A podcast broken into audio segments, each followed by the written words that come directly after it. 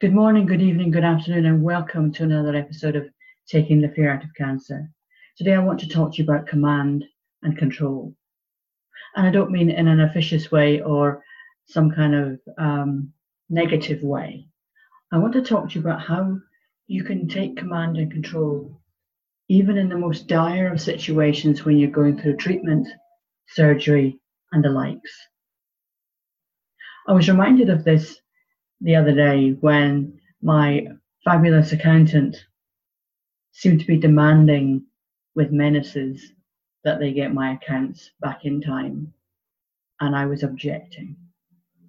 And for those of those of you listening to this particular recording who know me, know that any demands or seeming to be officious demands doesn't go doesn't land well with me. So how does this relate to cancer? How does this relate to your diagnosis? Well, when I think back to my actual diagnosis on the 22nd of June 2017, I remember sitting in the consultant's office. And clearly, they get all manner of people coming into their space all day, every day. And they have no idea how anybody's going to receive the information. So this young chap was trying to explain to me in a very soft, gentle way that I had breast cancer. But he was being too soft, too gentle, and in my mind, way too slow. So I stuck my hands up and I went, Can we just stop this conversation now? And he looked shocked, horrified, in fact. What had he done wrong? Could he have done better? And I just said, You clearly have something very important to tell me. Can you give me all the information that you have so that I can inwardly digest it and understand it? And if I've got questions, I'll come back to you. And it was almost as though we'd started the conversation again and it took on a completely different tone and a different respect for each other came about. So I'm not suggesting that you do that, and I'm not suggesting that you are rude or uh, anything like that. I'm suggesting that in whatever shape or form you feel that you need to take control of your situation, that you do that. Let's face it, this is your body, not anybody else's. This is your diagnosis, not anybody else's. So, whatever feels right to you in the moment, feel free to go ahead with that. And in, in any time that you feel that you're not being given due respect, or any time that you feel that you're feeling out of control, look in the mirror. The only person that can change that is you. The only person that can make any difference to your situation is you. How you see the diagnosis, how you feel about it.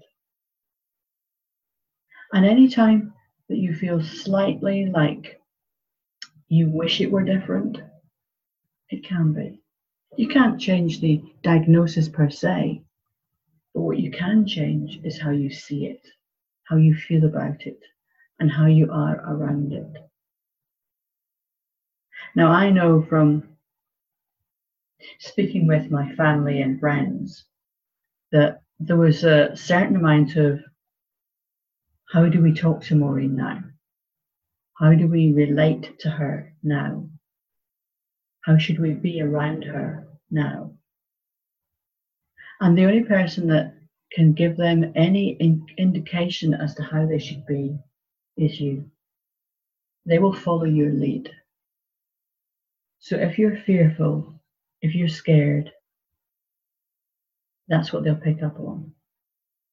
If you're calm, if you're relaxed, if you're okay, and however okay shows up for you, that's what they'll pick up on. If you need somebody to hold your hand, tell them. If you need somebody just to sit with you for some time, tell them. If you need somebody just to be with you in complete silence, invite them to do that too. For the only person that's in control here is you. You can't change the diagnosis. You can't change the outcome, but you can change how you are around it.